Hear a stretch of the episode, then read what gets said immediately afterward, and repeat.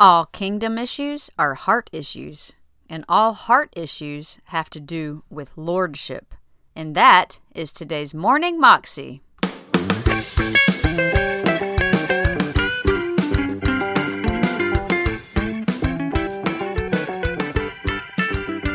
Welcome to the Morning Moxie Show. I'm your host, Alicia Sharp, and today on the show we have Bill Johnson with us. And Bill is talking to us about kingdom abundance and what that really means and what it looks like. In essence, it boils down to the fact that kingdom abundance is lordship. And, you know, we must have our hearts set on Jesus and not on these other things like money or relationships or anything else, but that our heart must reflect and have Jesus as Lord of our life. And then we will live an abundant life. And a lot of times we have it all mixed up. We go after these riches and wealth when in reality we should be pursuing Jesus with everything in us and that we're willing to give up everything for Him, including our finances, including other things. And so I hope you enjoy this message by Bill Johnson. I want to talk to you about the kingdom of abundance. One of the several of the issues that we have is all of us have different kinds of baggage. All of us have eh, been exposed to different things in the church, some things good, some things bad. Uh, a lot of us have been exposed to this notion that, um, uh, that poverty is a spiritual value, uh, that going without is, uh, in his intern, spirituality. Uh, me- uh, spirituality can be measured by through poverty, through lack. And there's a, there's a huge part of the church that has valued and embraced that. The reaction to that is equally perverted, and that is that spirituality is measured by what we have or how much money we make or somehow our material um, um, value is, is somehow determined, or our material spiritual value is determined by what we own. Neither are true. However, there is a reality that we find all through the Old Testament of the bounty of the Lord causing people to flourish and be blessed economically.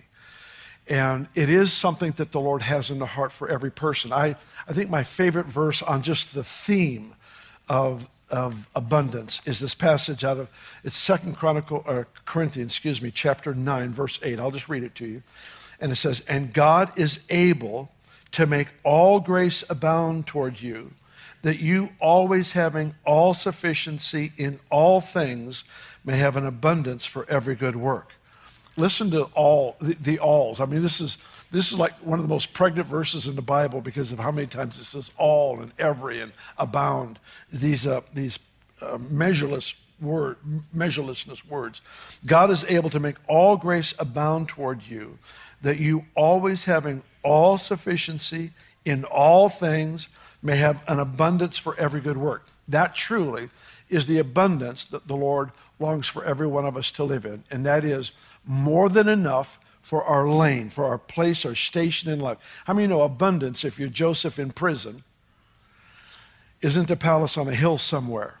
It's the emotional health and well being that you actually become appointed as the head of all the other prisoners. It's, you, it's that we stay in our lane, and in our lane, He gives us a bounty to bring kingdom influence to that, to that realm of responsibility. The verse that we use a lot, and rightly so, is out of 3 John, verse 2, that sets a standard for how this kingdom works.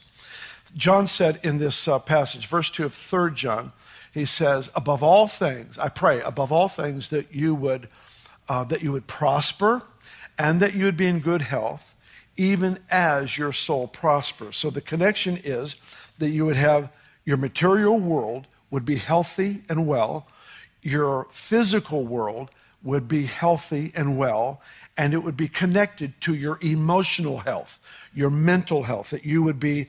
See, when you and I are anxious, it cuts back our capacity for creativity.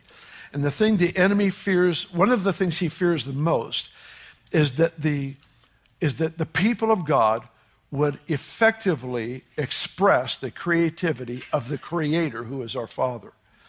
And that's why he works so hard to keep us wrapped up with anxiety, fear, those kinds of things, because it cuts, it really kills that creative expression. And the Lord is looking for a people of God who, out of priority, become healthy emotionally, healthy mentally, healthy, our internal world becomes a picture of divine health. And one of the reasons is that it's from this. This world affects my finances. This world affects my physical health. There is a, a tie, a link between those two realities. Jesus taught his disciples, actually, he made this statement to the Pharisees. He said, The kingdom of God is within you. So we know then the kingdom of God, of God is not material things. Paul said in Romans uh, 14, verse 17, he said, The kingdom of God is not meat or drink, it's righteousness, peace, and joy. The kingdom of God is not in the material realm. It's righteousness, peace, and joy. It's the unseen world that has an effect on the material world. All right? So if Jesus healed somebody's body, he would say, The kingdom of God has come near you. The kingdom isn't their body, but the kingdom has influence on the body to bring them healing. Why? Because in the kingdom of God, the realm of God's dominion, there is no disease. When that reality collides with a human body, disease leaves. Jesus in Matthew 12, 28 said, If I cast a demon out of you by the Spirit of God, then the kingdom of God has come upon you. So, in the kingdom of God, in the realm of God's absolute dominion, there is no demonic influence whatsoever. So, when a person is set free, it's because that world collided with this one and the enemy lost his, his, his grip. The point is, is that all the issues of the kingdom, the kingdom of God is within you, all those issues of the heart, they are issues of lordship. Abundance is really linked to the lordship of Jesus.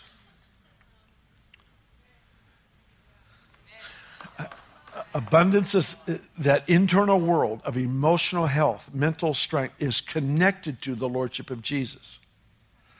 If, for example, as a believer, I constantly question whether God has forgiven me, does that mean I'm in rebellion? No. It just means I'm struggling with accepting his forgiveness and forgiving myself. What's going to happen? I'm going to have physical illness. I'm going to have emotional disturbance. I'm going to be unsettled. I'm going to be anxious, fearful. I'm not going to be courageous when I need to be. Why? Because of the Lordship.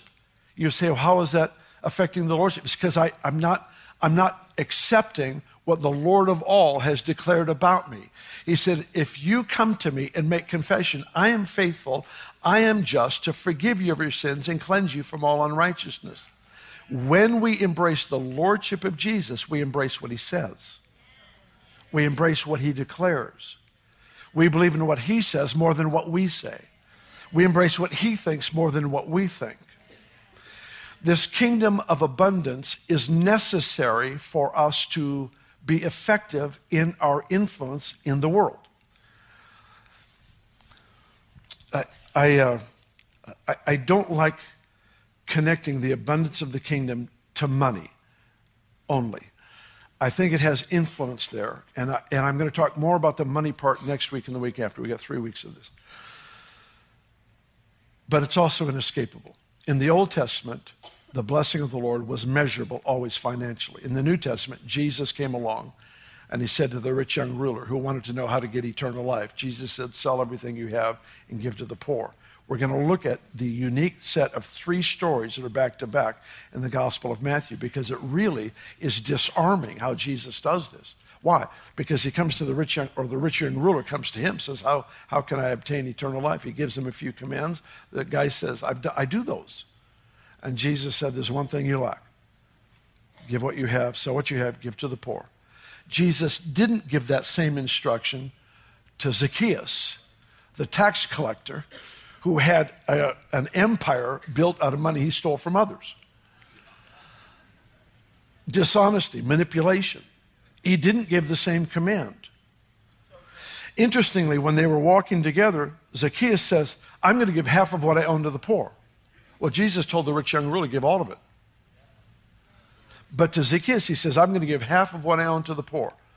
And then he says, and I'm going to give four times as much what I've stolen from people. I'm going to return to them. The point I'm trying to make is that it's not the same requirement from each person because the issue is not a a uh, formula. The issue is lordship. It's always lordship. That's it. it. It's always the target. So he's always aiming for what's right at the center of things. And so we have with uh, Mary and Martha, Lazarus, two, two sisters and a brother. Sounds like a, a movie of some sort, two sisters and a brother. Anyway, sorry. Very wealthy family, recognized as a wealthy family, a family that Jesus would stay with as he would travel. Frequent encounters with this household, very uh, on a personal level. Lazarus, somebody that he wept over. So here's this family that he's connected to, very wealthy. There's no record of any instruction about them selling, selling everything. The, point, the only point I'm trying to make here is that it's not a formula, a set of three steps or three hoops that you jump through. It is always about lordship. Jesus said, The kingdom of God is within you, which to me means all kingdom issues are heart issues. And all heart issues are always to do with lordship the yieldedness to the one who is absolutely Lord. That was Bill Johnson, and you can find that clip on YouTube if you search under Bill Johnson Kingdom Abundance Part 1. Also, the first time I heard that clip was on podcasts. He has his own podcast with Bethel Church in California, and you can uh, download it there as well. You can also find out more information about Bill Johnson and his ministry at bjm.org. Well, I hope you enjoyed this episode of Morning Moxie.